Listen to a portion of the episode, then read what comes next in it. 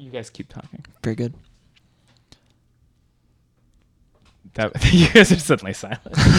Yeah. So we're uh so many so many so many damn books. Welcome to So Many Damn Books. I'm Christopher. I'm Drew. And we have Laura Vandenberg in the damn library with us today. Um, Laura, hi. Hi. Hi. hi. Um, Laura is the uh, the writer of many books. Uh, most recently, Find Me. Her, just out in paperback. Just out in paperback. Um, just this month. Uh, but she's also the author of What the World Will Look Like When All the Water Leaves Us. And uh, more recently, The Isle of Youth. And as well as I've, you're a teacher, you're a dog owner, you're many things. And uh, thank you so much for coming in and joining us. Thank you for having me in the library. Glad yeah. to be here. I'm drinking a, an amazing drink that you made, which is oh, yeah, making th- me all the more glad to be in the library. Oh, yeah. What is this this most recent concoction? This is the, um, I'm calling it the Lose Me. Um, it's basically, uh, if you want to make it at home, you got to go buy a, a cucumber soda. We're using um, Mister Cucumber soda sent by my parents. Um, but it's also with uh, about two ounces of gin, about a teaspoon of lemon juice. And uh, I also salted a slice of cucumber to put uh, on top of it.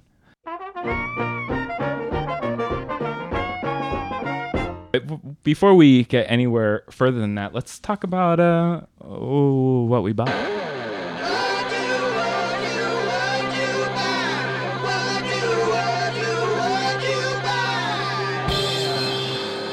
Laura, why don't we start with you? What did you what yeah. did you what did you buy recently? Um, I, I I went crazy at the bookstore recently because there's a lot of stuff uh, out that I've been wanting to get. Um, I got a book called Vertigo um, by a writer named Jo. I think it's Joanne um, Walsh, and it sounds really interesting. So I'm excited to I'm excited to read that one. And I also got Garth uh, Greenwell's new novel uh, What Belongs to You, which I've been hearing really good things about. Sounds like um, a, an incredible book. Yeah, so I'm really excited to read it, and I'm working on a novel now that I I want. It's it's definitely a short novel, so uh, probably around the two hundred page mark, and so mm. I'm just reading a lot of short novels to kind of, you know, see how other people have approached that form. And it's uh, What Belongs to You is just under two hundred pages, so I, yeah, I'm really excited to start that one. Um, I keep trying to buy Alexander Chee's new book, huh. uh, The Queen of the Night, but it has been sold out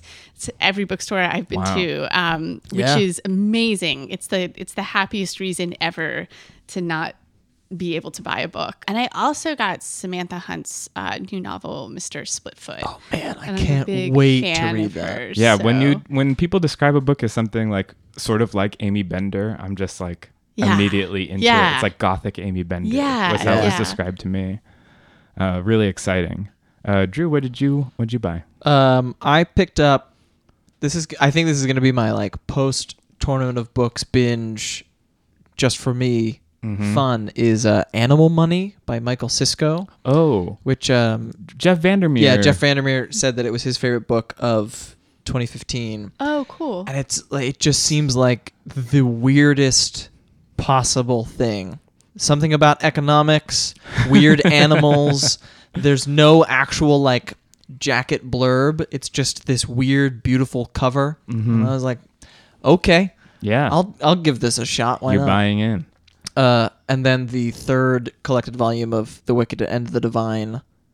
Oh, yeah. Commercial yeah. Suicide, I believe it's called. Great. Um, also as just a nice little palate cleanser. Right. Oh, yeah. The the tournament of books is always a little serious. Yeah. How about you? Um, I I bought this book. Um, it comes out, I think, in the spring, and it's called uh, Sweet Bitter by Stephanie Danler. Cool. Yeah. Really exciting. Um, but why don't we uh, why don't we move in and talk about Find Me?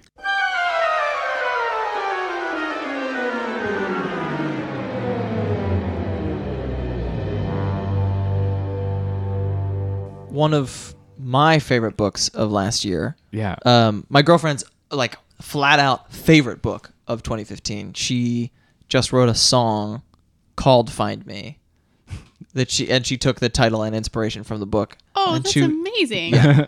do you want to explain what um, what Find Me is about? Yes, to our listeners. I can, I, I can definitely do that. Um, Find Me is uh, a book. Um, sp- I mean, we could broadly ca- categorize it as dystopian or speculative, uh, but it uh, concerns a young woman named Joy, who is in a hospital uh, in Kansas in the aftermath of an epidemic that destroys memory um, and is also fatal. So pretty bad. Yeah. uh, and it's and it's and it's devastated and sort of paralyzed the country. And so the um, the novel's divided into two parts, and the first part centers on her stay in this hospital in Kansas in the middle of nowhere in winter, and the second part is about what happens after, and it's just, you know, more or less a road narrative. And um, let's see, what else can I say about it in terms of the plot? They're um, ghosts and a weird basement, mm-hmm. and a missing mother, um, and Florida. Florida. And a lot of cough syrup, too. Yeah, yeah, yeah. yeah that's yeah. right. She's addicted to, to drinking yeah. cough syrup. After Find Me was done, after you, because it's been a year since it's been published, right? Yeah, or, yeah, uh, just about. I'm just curious, now that it's out and it's now coming out in paperback, um, when when you're reading as a writer, or at least when we read as writers, we often end up like looking for things that we can co- sort of take and steal, or or that are inspiring us, or like an interesting idea that we might incorporate into things. And I'm curious if, even though the book is done now, um, do you still find yourself looking and reading things that you're like, oh, that's something that'd be great for Joy, or something that'd be great for the world? Yeah, I mean, for sure. I think that my my eye is um, just from inhabiting that world and that voice for so long.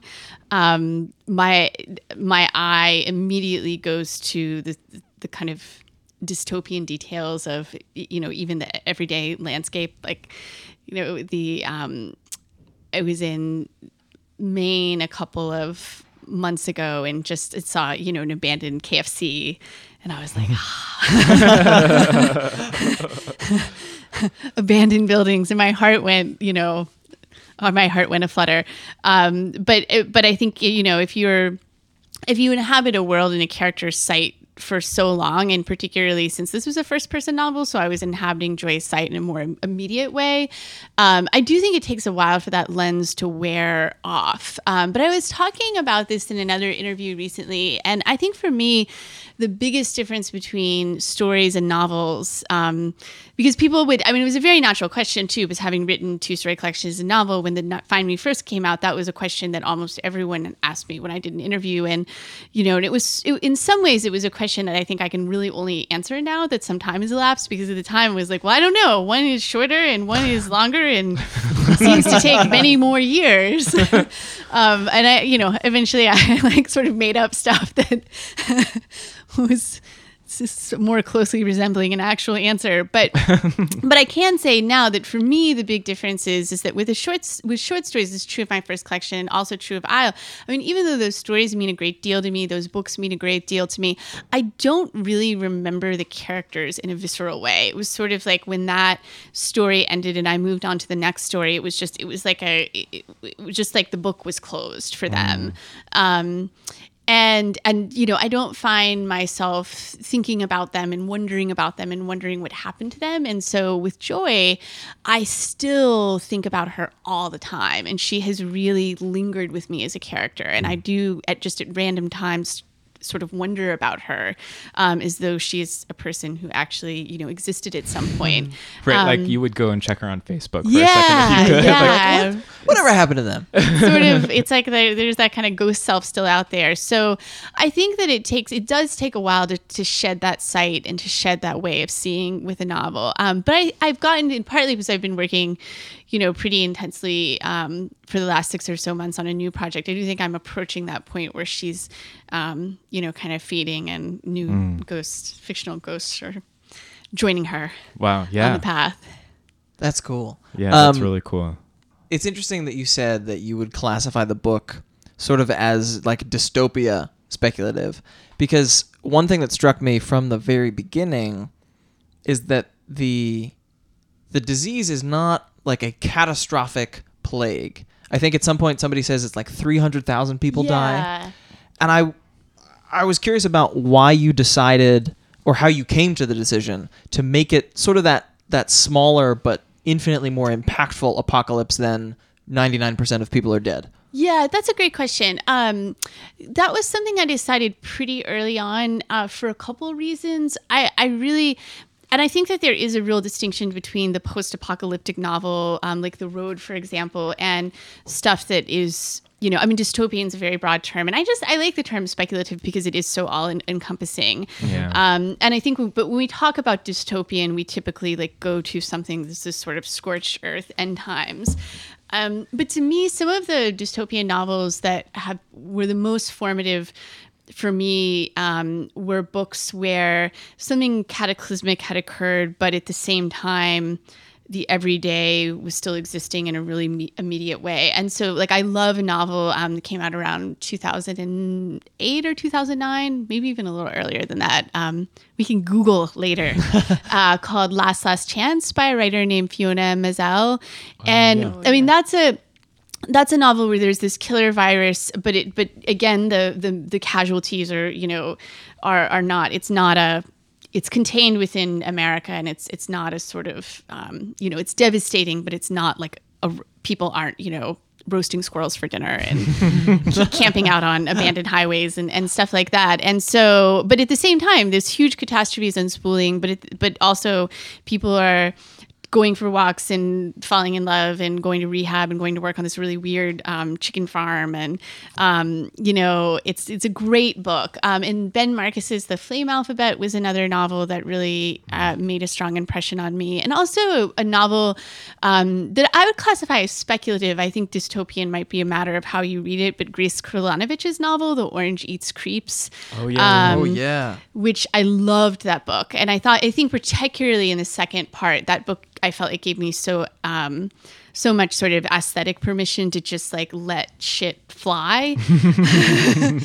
So um, yeah, well, so ultimately, the, because I responded so powerfully to books that were working in that mode of dystopia, that's where I was more inclined to go with my own work. And also just for practical reasons, if you make that decision to completely eradicate the population, there's so much world stuff that you then have to answer for. Right. Um, sure. And because... Where's she going to get her cough syrup? Yeah. Where is she, right. And how is she going to eat? And how is she going to... Is she going to walk from Nebraska to Florida? It's going to take an awfully long time. Right. No, she um, still has a bus system. That yeah, she can, yeah, exactly. And so I wanted stuff to be, you know, weird and tilted and fucked up, but I wanted the world to be working enough that's, that certain things were, um, were possible. And also... So I didn't, I wasn't so overwhelmed with, with these kind of questions of world um, that I, you know, lost sight of Joy's internal journey, because I think of it as being like a deeply internal book, and one mm. that's way more about a specific consciousness moving through a landscape than about the larger world. Yeah. I like that idea of, of it being tilted, because mm-hmm. I think about it in terms of some of the, like the apocalypse, the little scientific apocalypses that are like just maybe gonna happen and we just miss it, like Ebola six months ago, the Zika virus right now. And having read this book, I'm like, oh, that really weirds me out in yeah. a way that nuclear apocalypse, I'm like, well, if that happens, okay. Yeah, it's not something we're ever going to be able to deal anything with. Yeah, whereas when the W H O is like, everybody needs to be concerned about getting bit by mosquitoes, yeah, I'm yeah. like, wait, what? Yeah. And I, I and being a Floridian too, I'm like, that's it's impossible to not be bitten by mosquitoes for us. Mosquito, mosquito, mosquito. Something that you've mentioned in the past were these um, details and sections and ideas that you had that were all part of the book originally, mm-hmm. and they'd been like, you know, stripped away. Um, like I think there was like a, a thing about the ghost ship, the Mary oh Celeste. God, yeah, or something. That last. Yeah, that's a crazy list. um, yeah, the list was incredible. By the way, Pe- we if we can find it, we should link to it on the. Our two thousand. Yeah, I'm telling you, two thousand eleven, which is is the year that I had every terrible idea for a book and like put it all into one draft. um, so I'm curious, um, are those lost forever, or as a st- short story writer, are you maybe going to pull from those, or? Yes. I'm, I'm just curious what's going on. Those are lost that. forever, and they de- they definitely should be. I think that, um, one thing that happened, to, you know, it's really interesting. So the the first part, and I think it's partly because the hospital does have these natural boundaries and borders, right? Mm. Like certain things are possible, certain things aren't possible. I knew it was going to end with her leaving. Um, so it certainly took a lot of time to figure out the exact arc of that world. But um, but the second part was challenging in a completely different way because there were really no restrictions. And, and especially given this, the speculative nature of the world, you're not even bound by, you know, reality necessarily. Um, right. And so the the final version, in a very rudimentary sense at least, more is closer to the version of part two that I started with. But it really spooked me when I first wrote it because it breaks so radically from the first part. Mm-hmm. Um, and also, you know, there were these kind of tonal evolutions happening and it just got so weird. Um, I was like, I did this. No, I, no, this is not what a novel is supposed to do. And so one thing that I ended up doing is really sort of wrestling with all of these versions that were much, much more um, plotty, in, you know, in, in the more, I guess, kind of conventional sense of the word, like.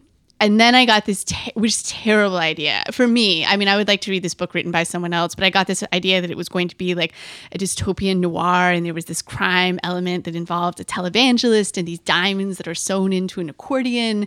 And I really... what? I know. I know.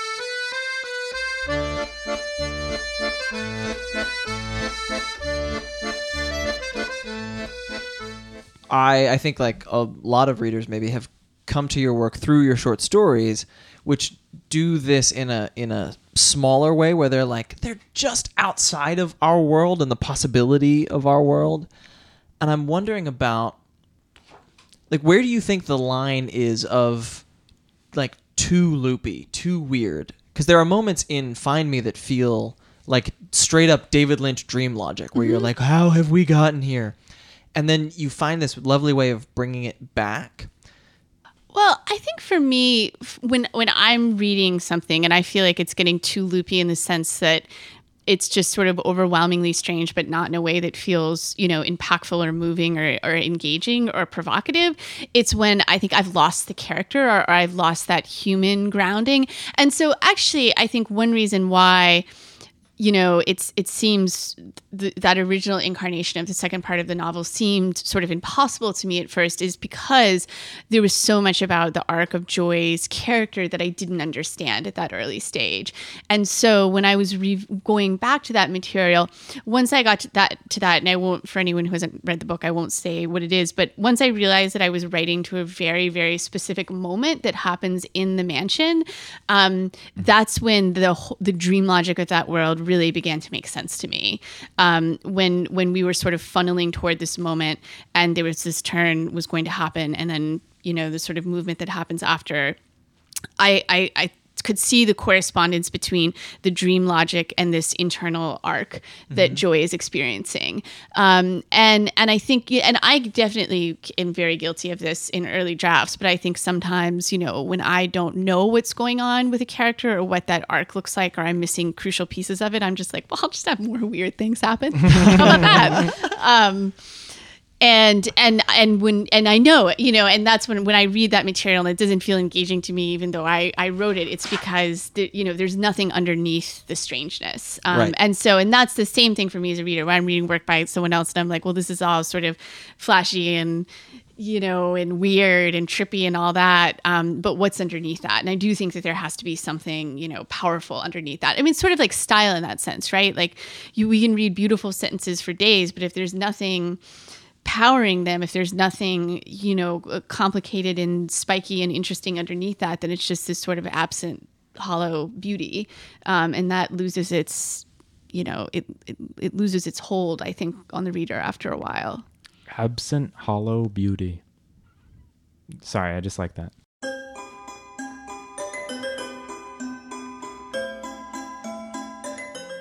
You've you've brought a book to us this evening, this I have. afternoon. Whenever yeah. you're listening to this, listeners. Yeah. Um, Yoko Tawada's The Naked Eye. Uh, out from New Directions. And I want to talk for just a second about the translation note that original that this novel is written in both um, German and Japanese. She's bilingual. Yeah, it starts and she's in, writing, flipping back and forth. Which and then this this book is just where we just read an English translation, um, and I think based off of the German manuscript. Just the German, yeah, yeah. So I and I and I it made immediately made me feel like strange about it. Like it, it was already off-putting. Like just that translation note was like, oh, this is a strange book. And so I wanted to know, uh, Laura, why did you why did you bring this book to us? What what made you decide to um, I don't know, recommend it? I, I this book was on my mind because I was working on a lecture uh, that I gave at a, a writing program in January on unconventional uh, characterization in fiction. And so I was looking at uh, disorientation and detachment and coldness and illogic in a couple of different uh, texts. So The Naked Eye, um, Alan Warner's novel, Morvern Callar, and a collection of stories by Angela Carter called The Bloody Chamber. Ooh, and so I, love those, that I know, I know. So those were those were sort of the centerpieces of this of this lecture. So um, so the book was the book was on my mind uh, generally, but also I thought in some ways it made sense, you know, thinking about like what might have a kind of echo with Find Me, because it's also a, a deeply internal book where there's a huge exterior world, but it, it's just, it's kind of cannibalized by the narrator's consciousness in really mm-hmm. interesting ways. So mm-hmm. that was my, that was my thinking. So do you want to summarize, Drew, what the book is kind of about? Yeah, it's a, um, a young woman who uh, leaves Vietnam and ends up in uh, East Germany to give like a... She's been chosen by her school to go give a lecture. She ends up getting kidnapped to...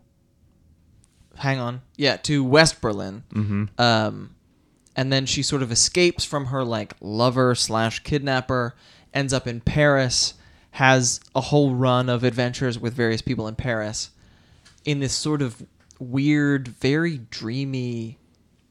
progress that feels almost it, it feels almost mythological in some ways, in the sense of like, and now this trial mm-hmm. or like, and now she ends up with the prostitute, and like, and now now she's with the acting troupe. Yeah. yeah and it's and all this in like less than two hundred yeah it's a very slim pages. book, and it's written really... in you know a lot of sort of short sections that have kind of fragmentation.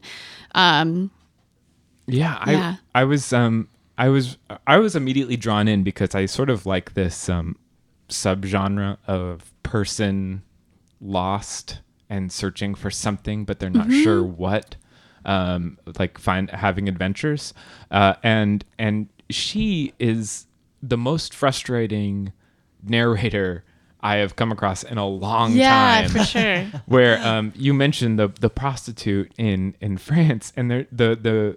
the meeting with that prostitute, she's just as it's it's a lot about things that get lost in translation. Mm-hmm. One thing that I it's very moving to me about this book is that I think it's a really interesting sort of exploration of, of tr- like a tr- traumatized mind. Mm-hmm. Um, yeah, she is always looking for someone to trust. She's always trying to find yeah, someone that she can like put her. But also in. That sense, like what happens when it. Trauma is so profound that all the old signifiers, the old alphabets, the old ways of understanding are just gone.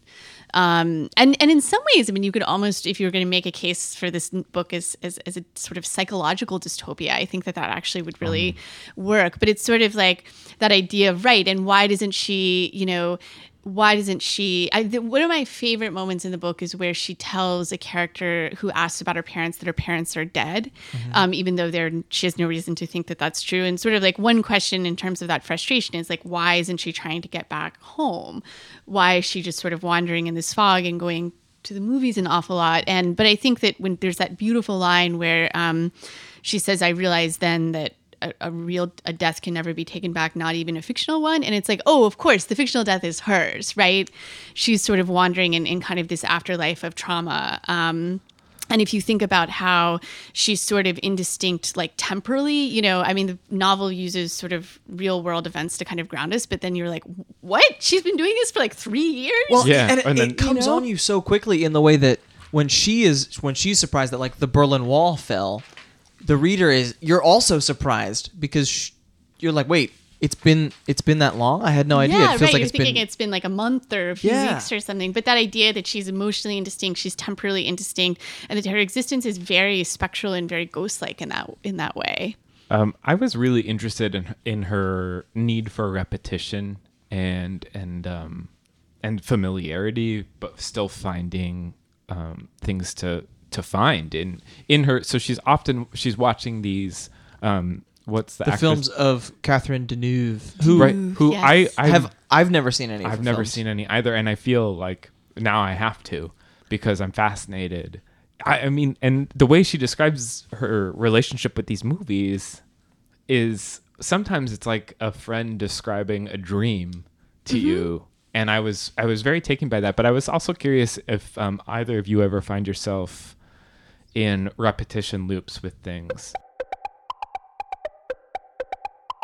Yo, what did you read and where did you read it? Did you like the book? Would you ever reread it? Did the words sink in? Do you have a question? Did you understand? What's your comprehension? A reading comprehension. Reading comprehension. Do you guys have, find things that you have to repeat and to find familiarity and comfort? Yeah, I mean, The West Wing is definitely my... No, ma- no matter what mood I'm in, I can put on... a random episode from the first four seasons of The West Wing, and immediately I'm like, oh, so, yeah. Josh is your Catherine Deneuve. Yeah, and it, it plays in the background. Seinfeld even. is mine. Oh, oh yeah, right? Great. Yeah, or and Law the, and Order. As soon as I hear that music, I'm like, oh, I'm home. It's even to that point that you can sort of. It can be so background that you're not actually paying attention, but like your mind knows it well enough that it's filling in. Mm-hmm. Absolutely. And as she watches these films three, five, ten times, you're like, oh, you're you're not there just to see the film, right? You're you're getting you're getting this com- the comfort the that sort of need of her mind to get something familiar because mm-hmm. she is always a stranger in a strange land. Absolutely. Yeah. And what and if you've been, you know, kind of burned so many times by real humans, what could be, you know, because it's like she's watching an actress on a screen, but of course she's not even watching that person, right? She's watching these fictional characters that she's playing, and it's sort of like it's like humanity three times removed, and and it's like, of course that would be safe harbor. Um, where it's it's it's like human, but there's no risk of harm.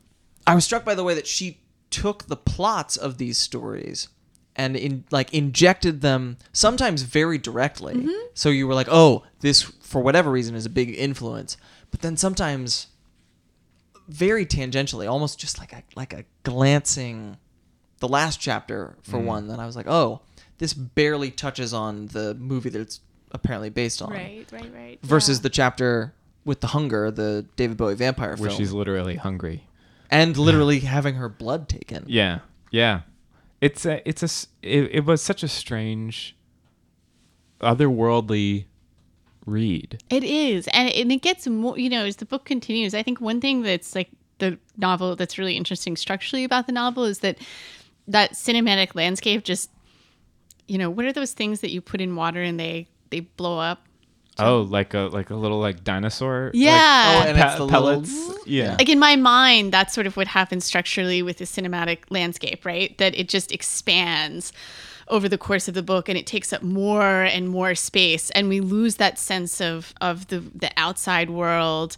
Um, so it, it gets it gets fuzzier and fuzzier and fuzzier, and then and then when we get to the end, right? Where the abductor comes back and she goes with him. Oh gosh, that and, was that was it, so frustrating. Yeah, right. But it's almost as though, I mean, in my reading of that is that it's. I think the kind of question that that novel poses at the end is, if you undergo like a trauma so profound, what if the only way to kind of just keep moving forward in time is to invent a way to live as though you have no body? And I think that's essentially what she does. Like, like she's living so much in the imagined landscape. It's almost like, well, I can be here. I can be in Bochum. It doesn't matter. Um, because if I have a movie theater, I, that's the space that I'm dwelling in. Like take, do what you want with my body. Um, I think it's a very, to me, that's a, like kind of a, a really chilling notion, but yeah. um, but the yeah the no- the novel does such interesting stuff with that that film space. And it, it it did remind me of of Find Me in some ways, especially the way that it moves from place to place, where it sh- she finds like a, a whole world yeah, in each in each yeah, space. Sure, yeah. Um, and it actually also reminded me of a, of another um, F S G uh, original and. Uh, former guest of our show, Catherine Lacey's book. Oh yeah, uh, I love Nobody that book. Is Ever yeah. Missing. Um, it really, it really harkened back to that in that. I can totally see that. Yeah, uh, and that sort of lost self narrative. Lost self way. Yeah. Um, and Joy also does engage in a lot of repetition too. She does. Um, I feel I've read a lot of translation recently mm-hmm. in a way that I was thinking about it very consciously as I was reading this book. In the way that, like, as she's watching these films where she she can't speak French, she's She can't speak English, and she's but she's sort of getting it. And by the time like several viewings through, she's like, "Oh, I've picked up enough." But it's never going to be the same thing as as reading it in the original. Right. And this, where there are like there are two originals, right? And and then I don't know. I, I feel like when I read translated fiction, I, I do get a feeling from it that I I feel like if someone just handed me a book blind, I would be able to tell that it was translated. It's got a it. This yeah. book definitely has a feel. Absolutely. I, I thought I had I taught it um, a handful of years ago, a class on uh, literature and translation, but I don't I'm not fluent in any other languages. So I quite obviously don't do translation work myself. Um, but at a certain point, it occurred to me that if we were, you know, if all we were reading was literature and translation, it would probably be a good idea to talk about that at some point. And so I did a bunch of um, translators who either I either sent them questions over email or they, they Skyped in. People were really generous with their time too, very willing to, t- to talk about it. Um, one thing that was really striking to me is all the different philosophies of translation, right? So it's like there are different schools, there are different ways of approaching it, et cetera. Um, but also just this idea that I don't think any of the translators would have said, I'm giving you the same book that was published in its native right. language. Like it is, you are creating a new document, a new a new version, and you're just trying to you're try, there's an essence that you're trying to to preserve.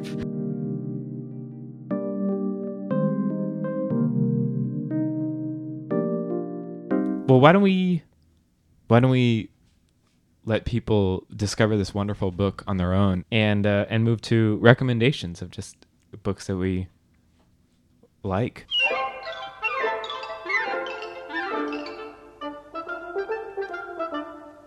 What do you like? What do I like? Yeah, you get to go first. Oh, okay.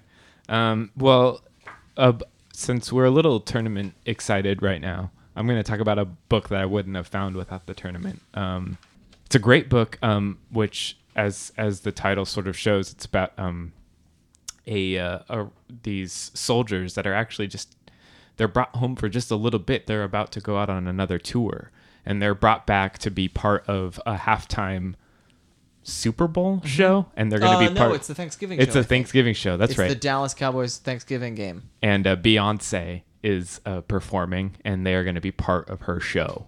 Um, but it's and it's sort of, it's sort of all takes place very quickly, but it also goes back and and forth a little bit, and um, it's a really incredible book, and it's going to be a a, um, a movie now, I guess. Oh, yeah, with Steve Martin. Yeah, and Ang Lee is directing. Oh, nice. So very nice. In- strange, interesting thing. Uh, what about you, Laura? What do you recommend to our listeners? I have this like frantic scramble happening in my brain. We can go to Drew. Um, no, I I, I, it's, I think the, the longer I wait, the more the, the scramble will... I fear will intensify just because there's it's like there's it's like everything and nothing at once, right? You know, so many titles that they all just start evaporating like thought clouds being punctured. Um, I think one book that I've been really mesmerized by is The End of Days by Jenny Erpenbeck, um, which is, oh. uh, she's a, a German writer. So also keeping with our theme of translation. Mm-hmm. Um, but yeah, I, I just, I, love that book, and it's so sort of structurally intricate and so um she is one of the most unrelentingly intense writers that I have come across. Um she just sort of sets this pitch of both emotional and stylistic intensity and just like never it never breaks. Mm. Um, and I'm really interested in how, like, like, I think she's pretty clearly a genius, but I mean, but I'm also just really interested in how, like, genius aside, she's able to maintain that. So I've been rereading that novel, um, trying to sort of understand uh, in some small way, you know, how she's able to to sustain that intensity. Um, but it's the structure of the, the novel is, uh, it's it's essentially the story of a woman's life. It's told in five parts, but at the end of each section, she dies. Mm-hmm. Um, and oh. so, and there are these these sections inter in between that, that are sort of like an alternate, um, you know, explore like an alternate path. Like if if something slightly different had happened, it's like a way she could have lived. Mm-hmm. Um, so it's sort of like it's it's these it's these and it's it's chronological. So at the end is she's an you know an old in the fifth section she's an old woman. So but it's just something, it's intricate, but it also could have been like incredibly kind of gimmicky um, in in the hands of someone who's not as brilliant as she. Uh, but it's it's just it's an incredible incredible book, um, mm. and with this just gale force power that she keeps up all the way through. So um, yes, The End of Days. Wow, that That's sounds incredible. My, cool. Yeah, yeah, thanks. I've been meaning to read that for a while. That's I have to go get it now. Uh, what about you, Drew? Um, this is coming out, I think, in about a month. Uh, Helen Oyeyemi's new short story collection, um, What is Not Yours is Not Yours.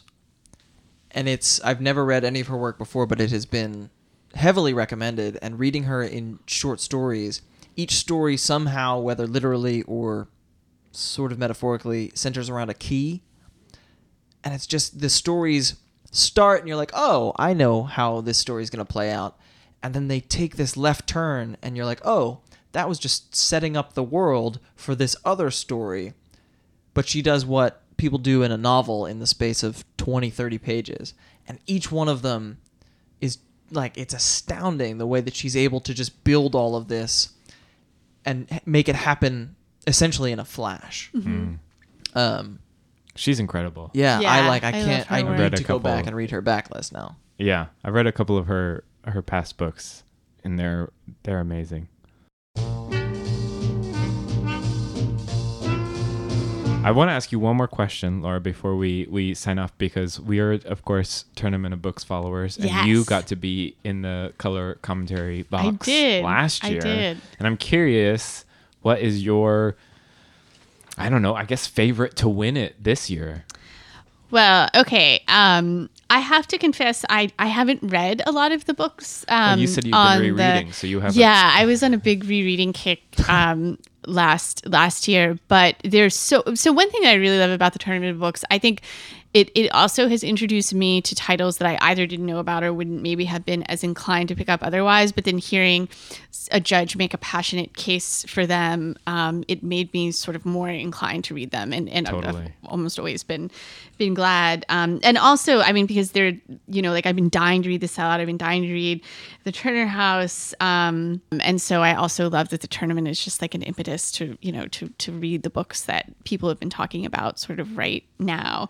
Um, but I will say that I um, I loved The Invaders and found that to be, you know, really um, funny, sharp, uh, very engrossing, dark uh, novel. I also loved, I mean, to go back to Valeria's novel, I thought The Story of My Teeth was wonderful. And I thought it was just such an interesting vision of a novel, right? Because yeah. the whole thing is collaborative. Like the nature of the project's collaborative. It's very collaborative with her translator. I just thought it was, um, it was just such an interesting sort of vision of what a novel can be.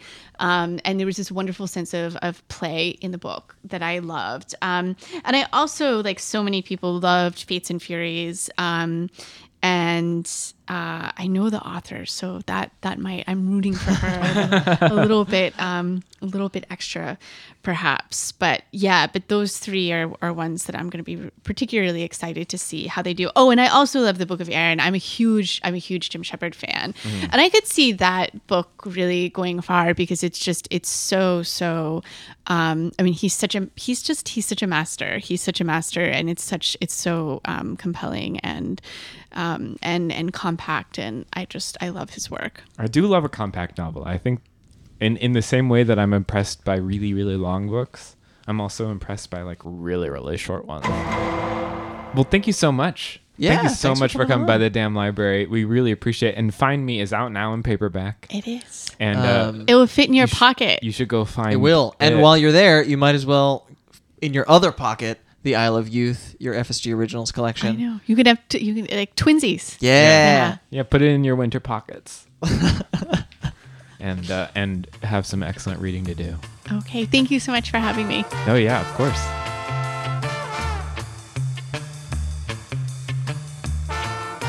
Can we hit it and quit? Yeah! No, okay. You want to do one more? Can we hit it and quit? Yeah!